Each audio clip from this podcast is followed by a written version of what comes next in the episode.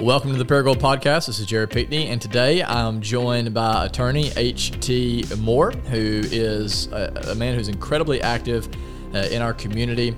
Um, also, uh, is one of our neighbors here at the crossing. Works from one of the coolest, or at least one of the most historic buildings in Paragould. Um, I discovered also that recently that you have been a guitarist slash vocalist in a bluegrass band, and uh, you're personal friends with Bill and Hillary Clinton. And so, um, where where do we start? Tell me a little bit about how you got to where you are today, where you come from, all that good stuff. Well, I'm not a native of Paragould. I, have only been here for 47 years, as they say, but I grew up in the area. I grew up in Walnut Ridge, uh, graduated from high school there in 1965. Uh, during the time that uh, I was growing up there, I was typical uh, small town, middle aged family. Uh, had uh, there four siblings. My dad was a, a, downtown merchant. He had a furniture store business, mm. and so we were it wasn't quite Ozzie and Harriet, but it was uh, a very, very good, very good, uh, very good family situation growing up. Um, so I went to school in Walnut Ridge, uh, was uh, active in various things there. I also, um, when I was uh, 14, started working part time for the Walnut Ridge paper, the Walnut Ridge Times mm-hmm. Dispatch. Uh, initially, as a result of my being the scorekeeper for some very good championship baseball teams that Walnut Ridge had in the early 60s. They won two state championships during those days, and that kind of led me into uh, the newspaper work and uh, uh, did that, say, all the way through high school and decided to uh, major in journalism at Arkansas State University, where I attended. Uh, I didn't know it at the time, but the most famous headline that I would ever be associated with and byline was actually something that happened my senior year.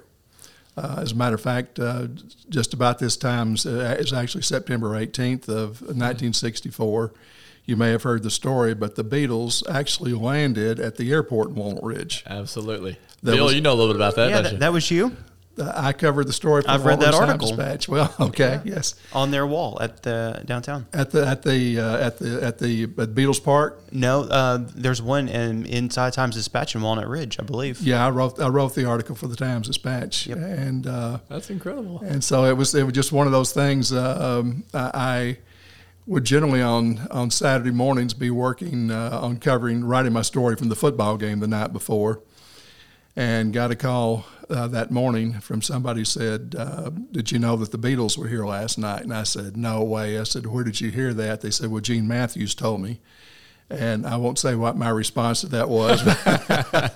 Gene was uh, Gene was kind of a character. He later went on uh, became very famous. He was uh, sheriff of Lawrence County during the uh, shootout. He lost his life in the shootout with Gordon Kahl, who was the tax protester. That's uh, crazy. I didn't even know about that. Yeah, you know, that's that's an interesting story in and of itself, and maybe one of these days you'll find somebody to tell you a little bit more about that situation. But I called Gene, and he said yes, and he uh, referred me to a couple of other people, and I called them, and Gene had actually acquired uh, a couple of the Beatles interview, uh, not interviews, but their autographs and had given them to one of my classmates, Janet Raymer, for one. And, and I trusted Janet to be tell me the truth, and and so um, started pursuing the story that they you know might be coming back on Sunday.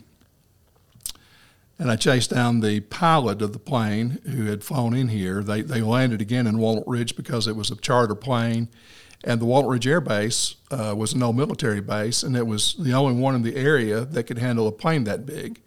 And after they landed here, then they took a small plane up to Missouri to a dude ranch owned by Reed Pigman, who was the owner of American Flyer Airlines at that time. From and he was the person from whom they had leased the plane for their charter trip. So they went up there for a couple of days. Uh, they had Saturday off before they flew to New York on Sunday for the uh, the last uh, stop on their their 1964 concert tour. And um, so started trying to chase down when they might come back and uh, went down to what was at that time the Davy Crockett restaurant in the Alamo Court uh, on Highway 67 there in Walnut Ridge. Hmm. And uh, walked in and just looked around, and, and the gentleman there in a white shirt and a tie on Saturday morning stuck out like a sore thumb. So I went up and just asked him. I said, "Are you are you the pilot for the Beatles plane?" And he just laughed and said, "I might be." And I thought for sure he was. So we went on and had a conversation, and he wouldn't tell me specifically when they were coming back, but finally I kind of, you know, we hit it off. And as we talked on, he said, Well, he said, I can't tell you when you're coming back. He said, but you might want to skip church Sunday morning, hmm. which was always a point of contention in our house because I grew up in a household where every time the church doors were open, we were there. you definitely weren't supposed to miss for the Beatles, right? right. And so, uh, but my, my father was, let's say, a local businessman. He did business with the Times Dispatch and whatever. And he said, Well, I said, Well, I'll tell you what. I said, If you'll go to Sunday school, we'll let you skip church. And said, Hopefully, you'll be able to catch them. And, and I got there really just a very short period of time before they actually landed.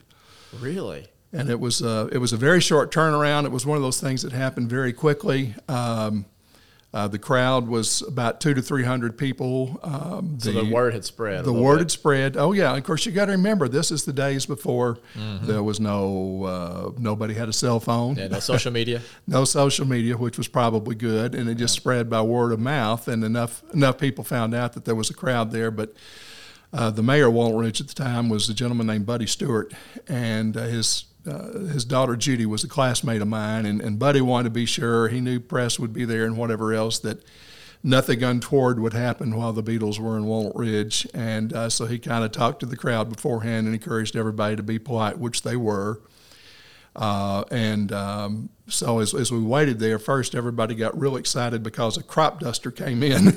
it turned Here out to come. just be a, a crop yeah. duster rather than the Beatles, but and no one knew it at the time. There were two of the Beatles that flew back. Uh, the other two, uh, George and, and, Ringo, did not fly back because they didn't like the ride in the small plane going up to Missouri. Ah, yeah. So they had driven back in in a, a, Suburban, Chevrolet Suburban, when Suburban was basically a big station wagon, and they were parked there Oh, they were there. And people were just walking by. I mean, I, I, literally uh, walked right by the car two or three times and didn't even think anything about it because everybody was waiting for the plane to come in. Wow. But the small plane came in, they got off, they, you know, walked through the crowd. They really didn't uh, do or say that much and got on the big plane. And um, there were some people that exchanged some stuff back and forth and, and then left and, and were gone. And so uh, several years later, Charles Snapp, who's now the mayor of Walnut Ridge, uh, along with the tourism committee over there, thought, you know, this is a moment in history. It was the only time the Beatles were ever in Walnut, in Arkansas. They never were in Arkansas except for this one occasion. And they turned it in what's become the Beatles at the Ridge Festival, and with the statuary they have over there, and and uh, then added later to it the guitar walk to uh, to symbolize, you know, the, the effect of rock and roll, the Highway 67 being the rock and roll highway, and all the entertainers who performed up and down Highway 67, and the from the high school gymnasiums to the to the honky tonks, you know, up yeah. in Newport and whatever. So they they've turned it into something and really made something of it, and, and the improvements that have happened in, in downtown Walnut Ridge. I'm, I'm proud of what's happened there and what the mayor's been able to do. If you look at Walnut Ridge now and where it was before they started that effort, uh, the town's a lot cleaner a lot more businesses, and the number of people who come through uh, just for the purpose of uh, seeing the the, the Beatles uh, do, do the Beatles walk with the with the cutouts that they have there, and to see okay, this is where the Beatles actually the only time they were in Arkansas was here. It's been amazing what they've been able to do with it. Oh yeah, and to know that you were able to play a little part in that that's pretty awesome. So you were in journalism, and you you're at ASU. Um, catch me up from there. Like, did you continue to think like this is going to be my career path? Like, I'm going to just that was that was probably going to be my career path. I was also uh, I'd gotten involved some even at a young age in politics, and uh, during the time I worked for the Osceola Times in the summers, I met a young lawyer there whose office was actually a walk-up office over the newspaper office named Bill Alexander, and Bill decided to run for Congress in '68, and I did the original photography for that campaign and, and mm got involved with him in that campaign. And so I had uh, a couple of fellowship offers to Missouri and Oklahoma, and also one at Ball State University. Uh, and I was thinking about going to graduate school, maybe with an emphasis in public relations rather than newspaper. Mm-hmm. And uh, I took, uh, I wasn't really sure what I wanted to do. I had an opportunity. Uh, I'd been active in Lambda Chi Alpha fraternity at Arkansas State mm-hmm. and had a chance to go to work on, on the Lambda Chi national staff, which gave me a chance to travel. Uh, first, I've traveled the Midwest part of the United States on college campuses the first semester, then the second semester. I traveled on the West Coast, so I got to see a lot of the country in a short period of time. And during that time, uh, Congressman Alexander called and offered me a job. He was he had won the election. He was a freshman congressman, and I had had the commitment to, you know, for the year with Lambda Chi. So he said, "Well, when you get through, um, you know, I've got a job waiting for you." And it turned out um, the uh, executive director of Lambda Chi at the time, a gentleman named George Spasyk, who taught me more about life and business world and whatever else than anybody could have that I could have learned anywhere else. But huh. George uh, had someone else who was wanting to come on the staff, and they had a, a, a chapter at the University of Maryland campus, which was a suburb of D.C and said, "Hey, uh, tell you what we'll do. If you'll go and stay on the Maryland campus six months, work with the chapter there as, as what they call a proctor, someone actually living in the fraternity house, uh, then then you can go ahead and, and, start your work in Washington earlier. So in, in March of uh, 1970, I went to Washington and started working for the congressman. Hmm. And uh, through that period of time, uh, just as uh, I was talking about, you know, what I was going to do about graduate school, and, and Bill Bill's the first one suggestion. Why don't you just go to law school? He said, "There's three law schools up here in D.C. or four law schools in D.C." He said, "You can you can work, go to law school part time." So I decided to do that and uh, was actually admitted to the American University in Washington and decided to put it off a year because in the meantime I decided to become married to Linda Lou and we just recently celebrated our 50th wedding anniversary. Oh, so that was a good decision. Yeah. That's awesome. But uh, so I put it off a year and came back and I worked out of the Jonesboro field office uh, and started law school at the University of Memphis. And then again, uh, changes in times and circumstances. Um, the first district at the time that I went to work for the congressman was only 15 counties.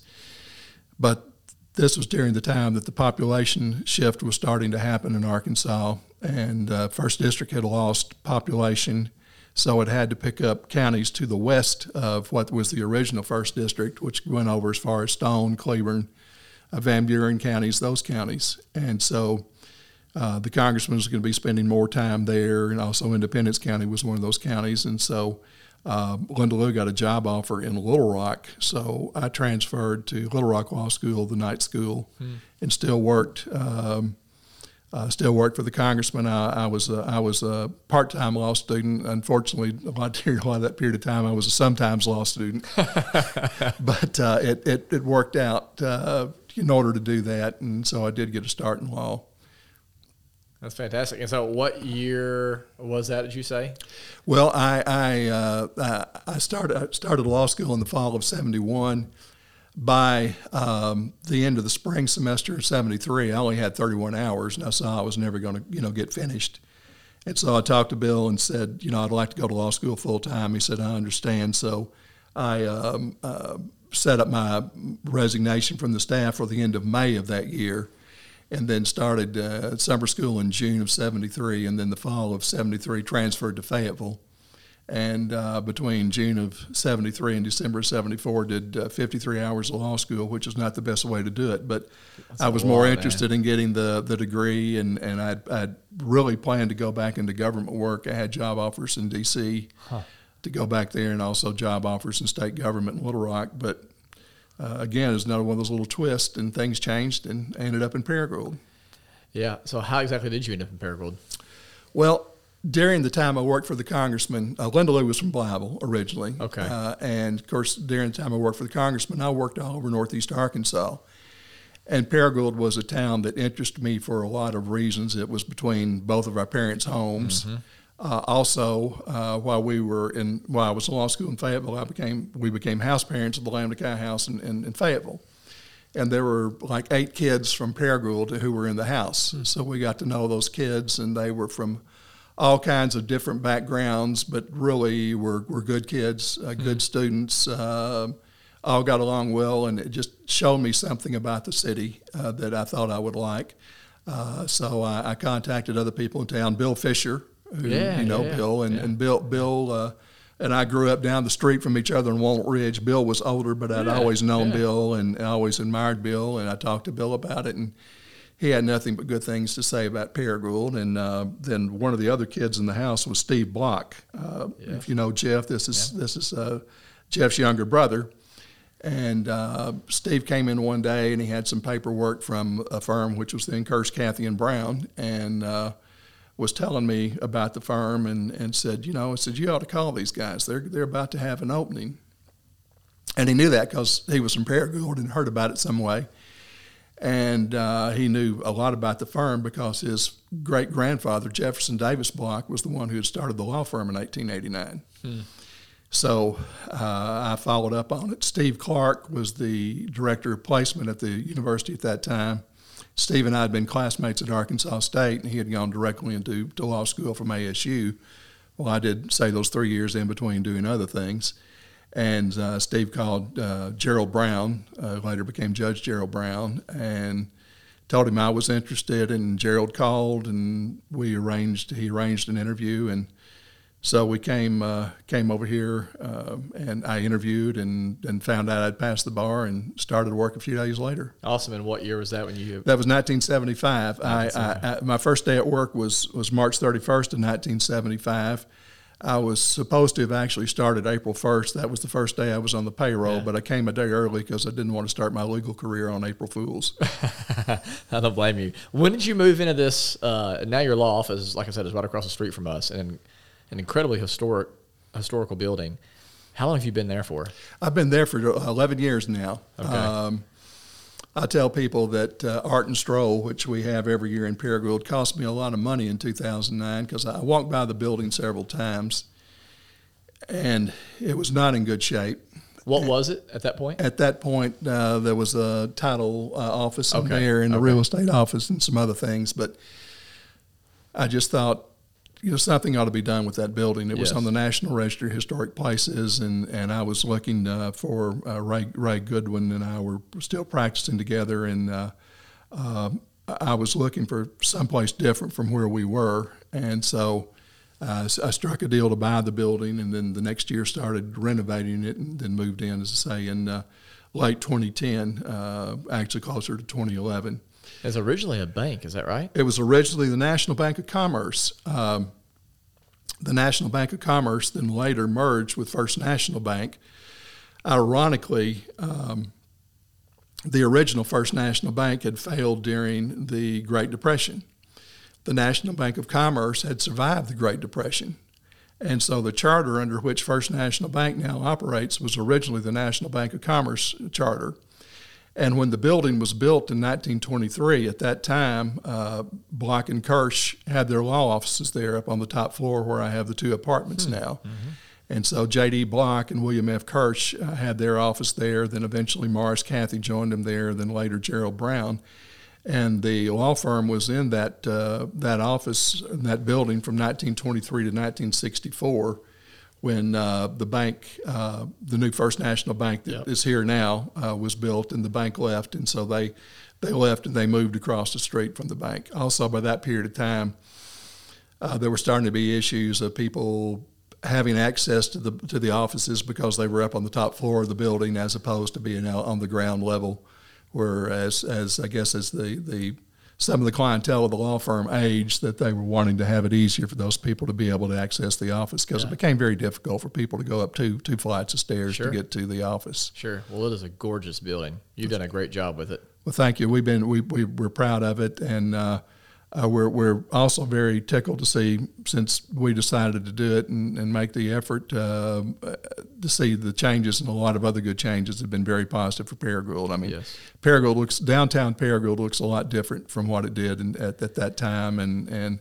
I just can't say enough good things about the, the Main Street organization and then other people who have who have made investments downtown, Chris Bass and others who yes. have really made made this uh, made the downtown area what it is now, and what and I think it will continue to grow and get yeah, better. it seems like the best is is yet to come, and so it's definitely trending in the in the right direction.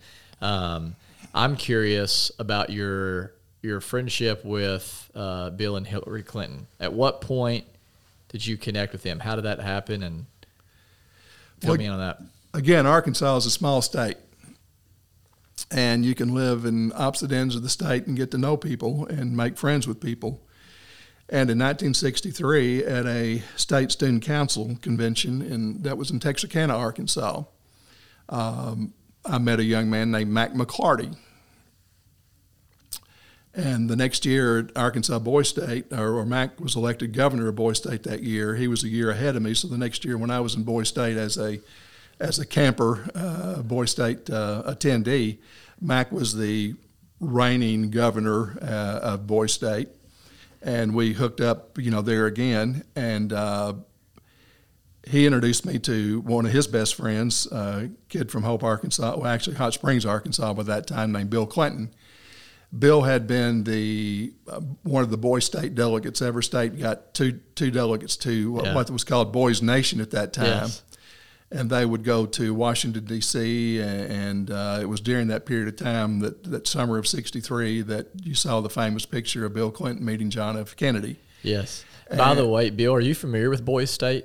Yeah. Okay, so I, I had heard of it when I was in school, but didn't have just a ton of interest in it. I never pursued it.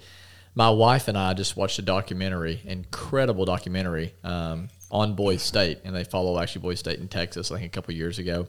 But in the opening scenes, it's showing these former, you know, famous people who are part of it. But Bill Clinton, his picture's on there Right. um, in Boys State. So Well, it, it was the, the American Legion sponsored Boy State. It was a it was a, it was a wonderful program. It was um, we got to go to the state capitol. You know, you ran for statewide offices, and it was it was uh, it was odd at that time. I, I don't know why, but they were you were organized in cities and counties and political parties and whatever. So. Uh, they were getting people lined up to run for various things, and unless you were a high school quarterback like uh, Mac McLarty had been, and, and the guy who was elected, uh, uh, who, who was running for my uh, my party's candidate, he was a high school quarterback, a kid from from Stuttgart. But the young man who won the governor's race that year for Arkansas Boys State was a guy named Paul Riviere from Monticello, Arkansas. And ironically, Paul ended up working in Washington the same time that I did. He later, Huh. uh, we became, we went to law school together, stayed great friends. He was later Secretary of State of the state of Arkansas. He's now in real estate development. But again, that was that was a friendship that remains to this day of people that I met at Boys State. The the other person that I met at Boys State that I've remained friends with, again from a totally different background, was a guy named Mike Utley from Blytheville, Arkansas. And I had uh, I had taken my guitar uh, with me to uh, uh, to Boy State, thinking that you know we might get together a folk singing group. That was actually my music of choice, rather than the Beatles at those at that time. And I thought, well, if I got the guitar, we might together a folk singing group. And and so for our talent competition, and, and Mike said, well, said you know I was thinking about entering, and they said, what are you going to? I'm going to play the piano. And so we were going by the the mess hall and there was a piano in there and he sat down and he sat down at the piano and started uh, playing i thought hey i'm not going to touch this this guy is really really good and uh, if you um, were to follow mike utley now uh, you would find that he has been the musical conductor for jimmy buffett his keyboard Wow. player for years and, and he made a career out of it. he made huh? a career out of it. He did very well. Mike Mike had planned to go to medical school, and he was so good as a musician, he dropped out of college and started doing uh, doing sets, uh, studio sets in Nashville, and one thing led to the other. So I think he's been very, very happy with his career Yeah, I'd say so. So, uh, did you and Bill? uh, Did you say y'all immediately hit it off, or just became? we we hit it off uh, at that time, and then you know again everybody goes their separate ways, and then um, about the time I was getting ready to transfer to Fayetteville Law School, he was getting out of Yale Law School, and he had decided to come back to Arkansas and uh, try to teach at one of the law schools. He'd interviewed at Little Rock and was also interviewing at Fayetteville. And while he was in Little Rock, we had a mutual friend named Paul Fray and uh, Paul was related to my college roommate Marion Meredith, and so Paul was in law school, and he said, "Hey, I've got this friend uh, who used to work for Senator Fulbright, who's graduating from law school. He's going to be here." He said he's going to, you know, come back. He's going to be interested in politics. I want to be sure that y'all meet. So we met at the old Minuteman down on Broadway in, in Little Rock. And so as soon as we got there, you know, it took about three questions. Okay, where do we know each other? And it was, of course, the McLarty connection. We talked about it. And so he ended up getting hired to teach at Fayetteville uh, at the same time I was going up there as a law student. So when he ran for Congress in 1964, uh, or 74, I should say, uh, again, you're a young candidate, you don't have any money, and can't hire a PR firm or whatever. So he asked me to shoot photographs to use for his uh, campaign, and and so the original. Uh, campaign poster with him with the big bushy hair and the newspaper ads with the big bushy hair and whatever else. I took all of those photographs. Oh wow, that's cool. And so we, uh, so I worked in that campaign for Congress, and then he lost that campaign to John Paul Hammerschmidt, but he ran a close enough race. He, he got some, a lot of statewide publicity. And in 1976, he decided to run for attorney general. But that time I was here in Paragould, so I was his county coordinator here. So I'm, I'm one of the few people who worked in every one of his races from his first congressional race through all the others up to the races for president. Really?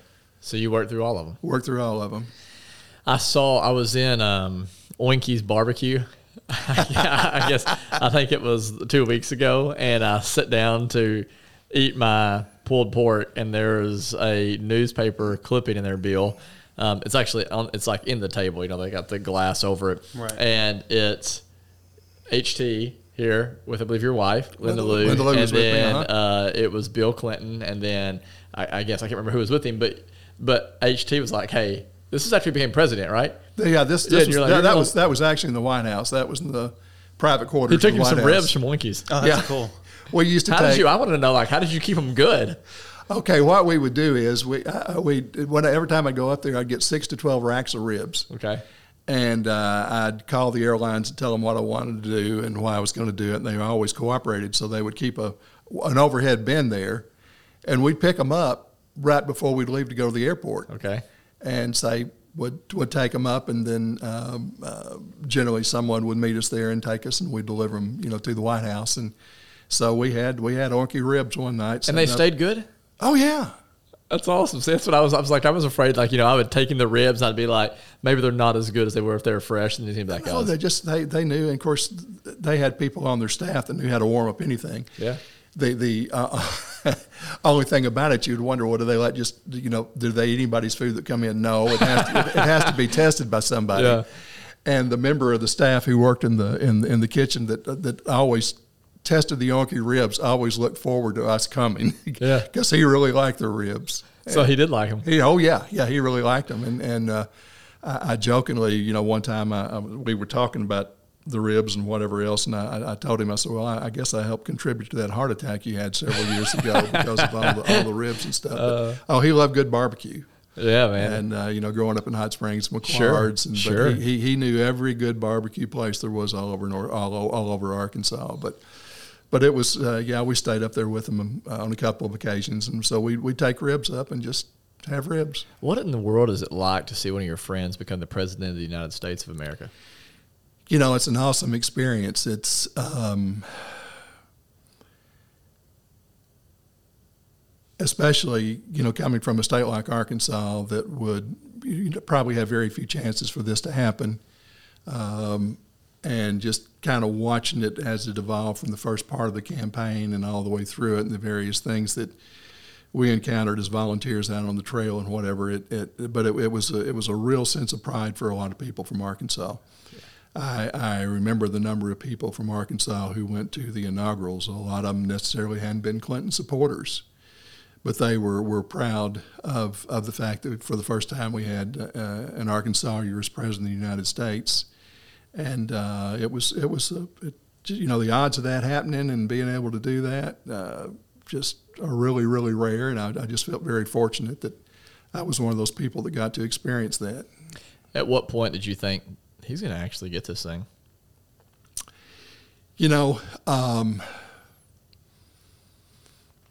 a lot of people talk about. I, I was part of the Arkansas Traveler Group, and you know, they did they they came in third in New Hampshire, and everybody called him the comeback kid at that point after Iowa.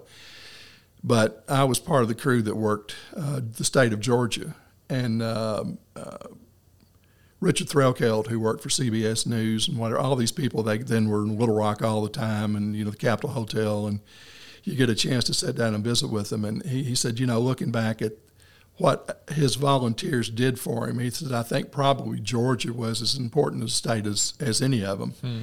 Georgia was a week before Super Tuesday. So it was the first, it was really the only primary, the major primary that was held on that, that March day. And Super Tuesday was the next week. And at the time of that race, there were still like eight people in the presidential race, Tsongas and several others. And Clinton uh, had received the endorsement of um, Zell Miller, who was the governor of Georgia, and um, um, oh, buddy, I should be able to tell you, but the, uh, one of the major congressmen from Georgia, he had gotten some good endorsements from people, and and we went in there, say again, and worked the whole state, uh, and he won a majority of the vote with eight people in the race and therefore got the vast majority of the, of the votes uh, out of the state of Georgia for, for, the, for the delegates to the Democratic National Convention.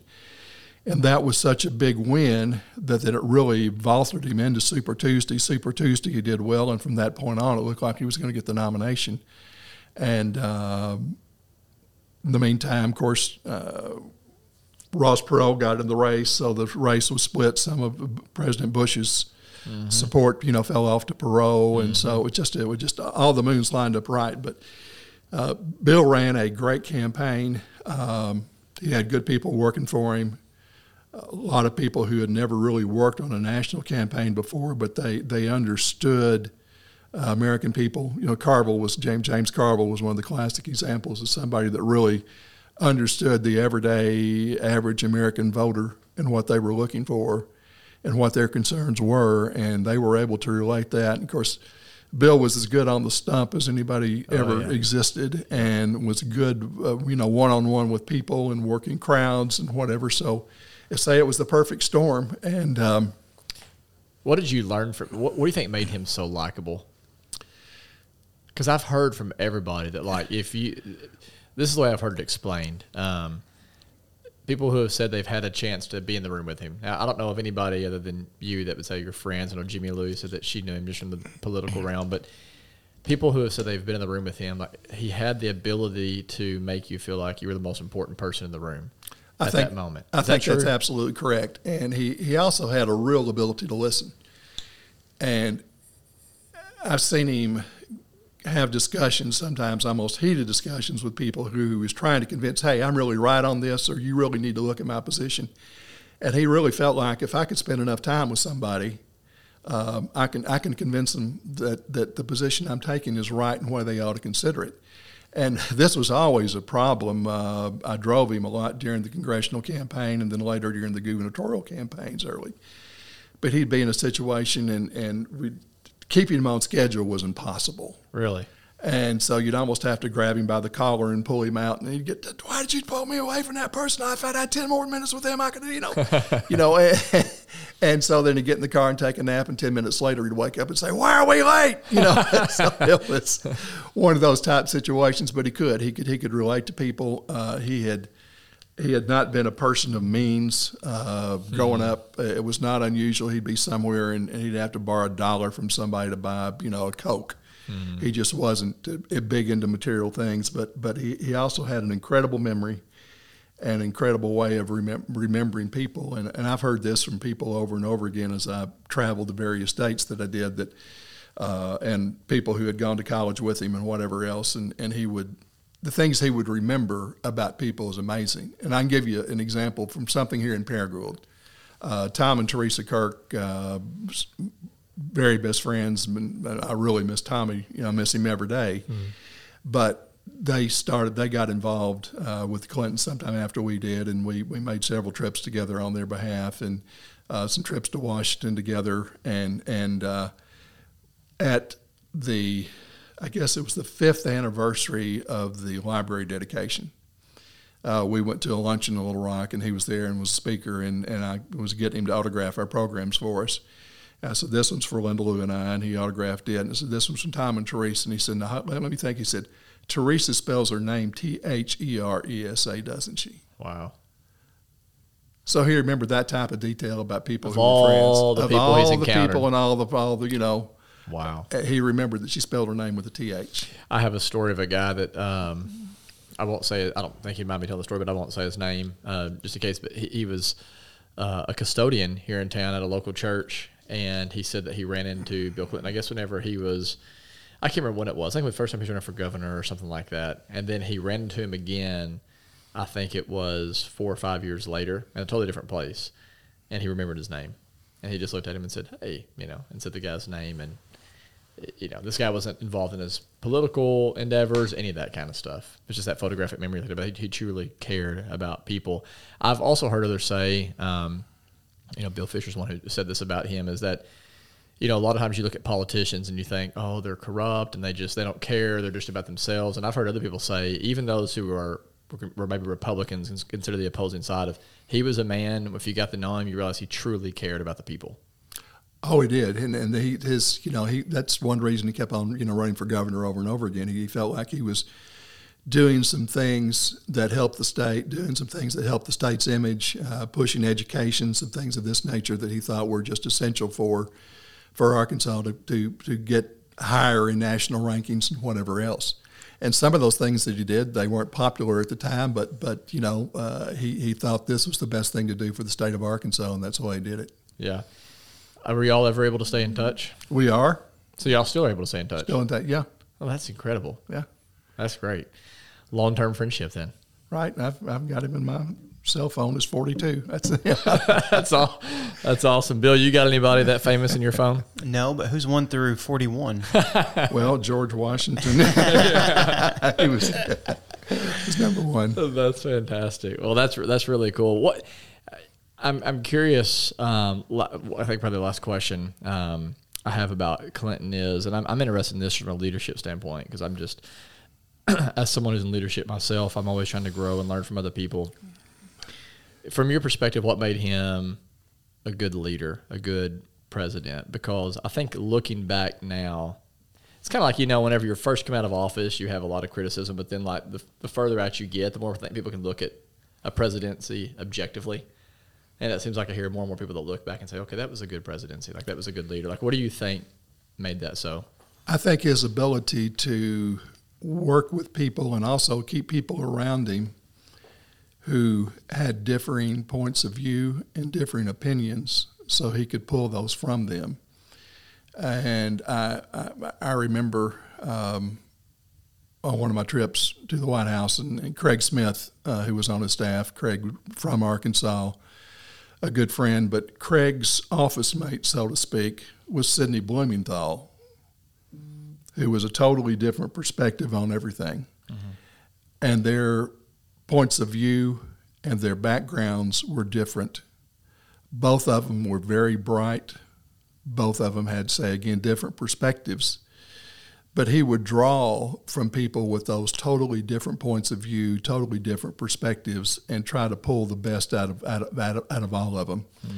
And I think that I think that really benefited him. He um, um, caught some criticism early on because a lot of people thought he didn't have enough quote old time uh, party leaders uh, around him in the White House. He had too many people that didn't necessarily have some White House experience, but he had more of those people there than, than you would you would believe otherwise. People that he had friends of his who had worked for major congressmen, major senators, and whatever else, and had those contacts so he could have some of those relationships with those mm-hmm. people. But he he would draw.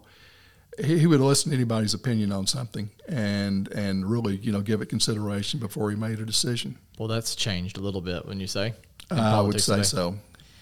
Are you still involved in politics today, or are you so kind of just disgusted with what it's become that you've removed yourself from it? I've kind of taken a sabbatical. Uh, yeah, I did. Uh, I did enough years there and whatever else, and and and it just. Uh, I guess the the 2016 campaign um, that I worked in some for Hillary uh, kind of soured me on that. That's um, that's when I first started seeing some of the real nastiness that we've seen. What do you think? Do you think social media is to blame for that? Oh, or I think social media is to blame for a lot of it, uh, but also, um, I think some of the people who, personality-wise, have been involved in, in, in the positions they've been in, they, I think they're mean-spirited, and I think that is bled down. I think the fact that some people have been mean-spirited uh, been almost bullies about the way they approach things and whatever. Uh, I think people have mimicked that behavior, and uh, I, I, I, would I would find it very difficult to encourage. Us, and this is awful because we, we need to have good people get involved and be involved in politics uh, and public service. I, I, think of it public service uh, more than politics. But there's a lot of people that I know now, a lot of friends that I know now, younger people or whatever else, just say, "Hey, I, I'm not going to put myself through that. I'm not going to put my family through that." Yeah. What they get exposed to if they decide to offer themselves for public office, because it's tough. Yes it's tough sticking your chin out there and and and and you're going to have you've always i mean there's always been a certain nasty element uh, in politics. Uh, it goes back to thomas jefferson days if if if you followed any of that. And so it's nothing new but i think the extent to which it is and, and the extent now that people have a forum because they can go on their computer, they can strike a few notes and a few keys. They don't have to look somebody in the eye and say something. Oh yeah. They can say anything they want yeah. to about anybody uh, without impunity of whether that's true or not. And so what if somebody is? Uh, so what if I said something untrue about somebody? Uh, yeah. Make them prove it's not true. And so that that that bothers me. That's that's my biggest uh, sure. that's my biggest fear as far as where we go from here as a country is the extent to which we're going to continue to uh, operate our politics at that level. Is there anything we can do, you think, to change that? Like, you have any, do you have any hope that for the future, like, okay, I think like there's a way that we can turn the tide or get back to some sense of decency? Oh, there's got to be a way. It's just figuring out what it is. But again, how do you how do you turn off the uh, how do you turn off the the flow of stuff that comes through social media that's really unrestricted. And I, you know, again, I'm I'm I'm a firm believer in freedom of speech, freedom of the press, and all of sure. that. But there also used to be some responsibility. The press would uh, police itself to some degree, but there's nobody that polices what's going on in social media. Really, yeah, nobody trusts any resources anymore, right? I mean, that's the problem with even we're seeing it right now with the the vaccine, right? Where people are just they're scared to death of, and you can go to you we we've talked about this before, Bill. It's like you can basically find ten to fifteen to twenty resources to back whatever you believe. Sure. On the internet, sure. and and you, you you go find whatever you need to back your you know and now you're fighting for truth and you're trying to figure out well, what is truth, right? It's it's, it's, tough, and you talking about that. I, I opened the office for seven Saturday mornings because it's right next to the farmers market. Sure. Yep. Uh, so you've done that for my family, so my kids can use the restroom.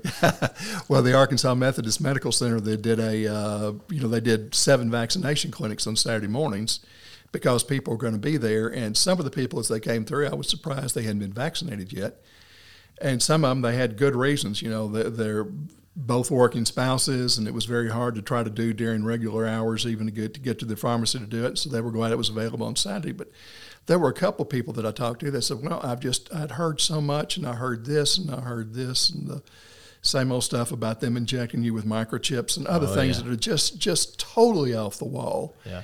And you know, wondering what's really in the vaccine, and I thought, man, you know, don't you remember when we all lined up and got our polio shots? You know, in the early fifties. Yes. Yeah. Uh, but there was no bad information on it at that time. And also, I could not believe that a health issue has been politicized to the extent oh, that it's it unbelievable. Has. And it's it's it's really sad because it's it's it's hurt a lot of people. I mean, I just I just recovered and I was fully vaccinated, and I was uh, got great care at you know the hospital here and my doctors here and and and but because I was vaccinated, I stayed out of the hospital except for you know going in for the infusion. Sure. But the number of people who have really suffered, and they say now, boy, I wish I'd have gone in and gotten the vaccination. Uh, talked to somebody today. I wish I'd gotten the vaccination, and what they went through six days in the hospital, yeah. still having lingering problems from it. But they they and they didn't go into the reasons why they didn't. They just said I didn't get it for all the wrong reasons. Yes. And so that's why I'm hoping that people will realize that this vaccination can help you, it can protect you, it can protect other people. And um, because we've got to beat this thing. If not, it's it's. Uh, I'm afraid there's going to be another situation, and we're going to have to go through this again unless unless people will actually realize that yeah, there's things out there that can help you avoid this, and the things you can do to avoid it, and it's it's not a political issue. Yeah, you know, it's people are are really. Um, Uh, what I hear at least in the circles that I'm running with is people are scared because they're like, it's just so new. It's just so new. It's just so new. But my thought is, you know, for years we've heard people say, "I've got cancer." They don't really know if they can do anything, but they're going to give me a new treatment at MD Right. Anderson or whatever. And nobody ever batted an eye at it. Nobody ever said anything about, "Well, hang on now, that's new." And uh, so uh, you're right. There has to be some sort of political. Uh, there, there's some sort of. It's become so politicized that there's this fear now attached to it of like, man, this this thing's bad. And and we've got so much. Think of the resources we have now for testing that we didn't have years ago. Right. I mean, all of our technology, all of our scientific information, all the things that we can do to get something ready faster than it was at the time that you know the Salk vaccine was developed. It's it's night and day, and the and the number of things, the number of type of test groups that it can go through. And I've I've had friends who were parts of those test groups for various vac- uh, the various of the vaccines, and sure, it was a short period of time from the time they started till they get the vaccine ready but they can compress so much work into such a shorter period of time. It's just like how long did it used to take you to do a math problem? Yes. When you had your pencil and your paper and you had to sharpen your pencil as opposed to picking up your computer and hitting a couple of buttons and getting the answer. Yeah. So, same thing. Yes. That same type of technology uh, can help develop these vaccines much qui- more quickly than, than we could years ago. Yeah, well, we have such a problem with uh, leadership and authority. I think now as a country, and maybe that's because of the lack of trust. I don't know what it is, but um, yeah, it's it's going to be interesting to see how all of this unfolds. I'm interested before we end, HT, and there's so much more I could talk to you about. Would love to have you on again. From your perspective, you've been in Paragould for how many years now? 47 years. 47 years. You've seen a lot probably change. Um, what is it that you still love about this city? And, and, and maybe kind of a part two question of that is what is your hope for the next generation as far as how they engage the city? I think one of the things I've liked about Paragould is we have really, really been lucky to have good leadership at the local level. Um, I look, there's only been three mayors of the city in the 47 years I was here. Charlie Partlow was the mayor when, when I first came to town, and I got a chance to really get to know Charlie and worked with him on some of the industrial development things that we did in the 90s. And then, of course, Mike Gaskill followed for 20 something years, and, and of course, now Josh Agee. And that type of leadership and the way they've approached it and the way I think again the people who have served on the city council, the people who have served in county government and whatever, everybody's always kind of looked like, okay, we want to make Paragould a better place, and that has that has stayed consistently true uh, throughout the period of time uh, that I've been here is, good leadership and the fact that uh, also Paragould did not have. Um, the social class system, so to speak, that you had in a lot of other areas in East Arkansas. You didn't have the uh, some places like in the Delta, you had people with huge sums of money and they controlled everything and what was going on. Paragould was always a place where people could come in from outside and um, and become part of the community, and you couldn't really Which is very true of you. Yeah, have- yeah, that's that's it, and and say it's uh, uh, they uh, from the time I came here, I had a chance to become involved uh, in in civic stuff, church stuff, whatever else. It was like okay, you don't you you you pay your dues by doing a good job once you get once you get a chance to do something, but.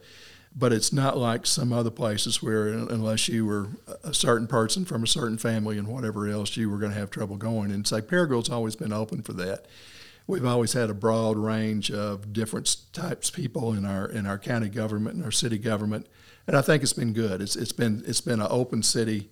Uh, it's been a, a welcoming city for people who have come in from outside and a lot of the industrial jobs. Uh, I think a lot of people say, you know, they they re, they come here and they work here a while and they stay here and retire here.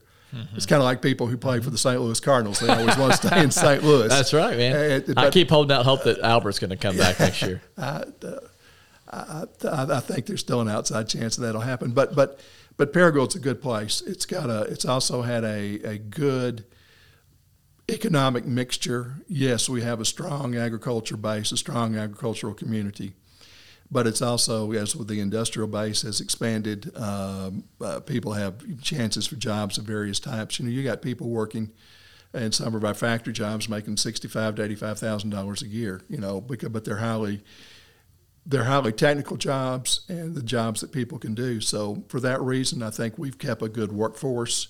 Uh, we've we've we've kept our crime down. Um, hmm. Just a lot of things that I think Paragould has done right. Has it been perfect? No, but I, I, I look at what Paragould's done as compared to so many other places, and we've also had um, the way we've approached growth We've sometimes pumped the brakes a couple of times uh, on things, and I think that's been good because we haven't grown so fast. We have, uh, we of course, we're always stretching. You're always stretching your in, infrastructure to some degree, but we haven't stretched our infrastructure to the degree some other places have, yeah. and so we haven't had some of the problems associated with that.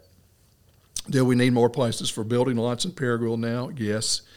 Do I think they'll find places for those? Yes, as long as people, as long as there's a, a need, I think people will figure out a way to to deliver to that need. But uh, again, I think the the mixture of good people, uh, people of good mind, uh, people who are friendly people. You know, I always say it's been overplayed. It's a friendly city, but it always has been a friendly city. Mm.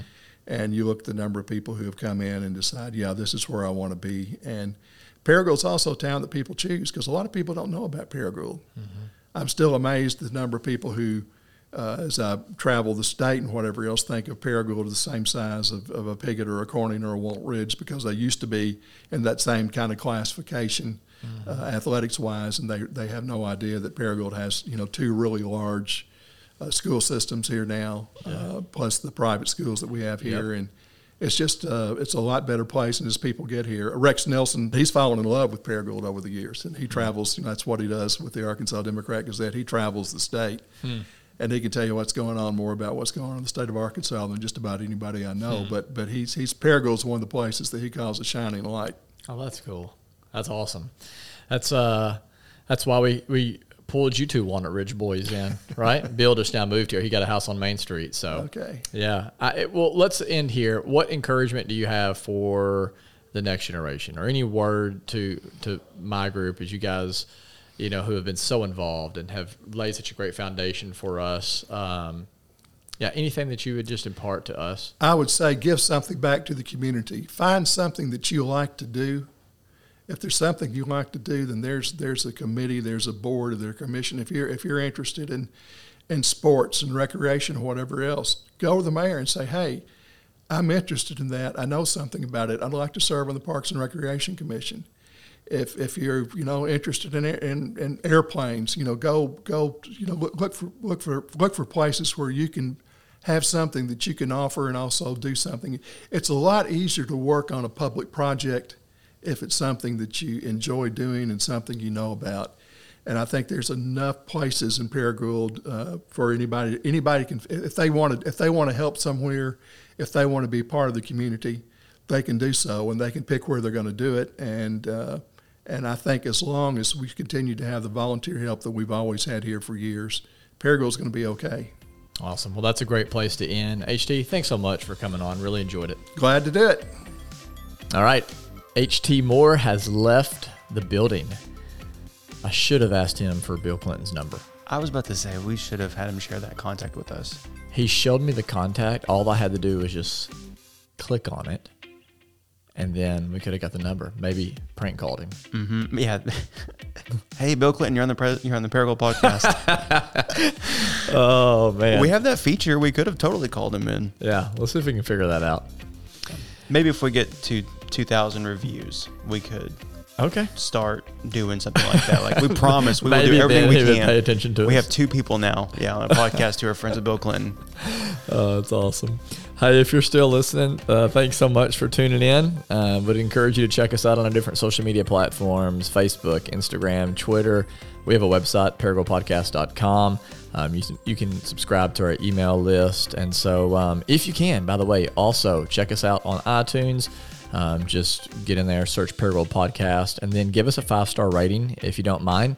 Um, that's just a little way that you can help other people find us more quickly and learn about the great people living right here in this city. So, as always, we really appreciate you tuning in. Until next time.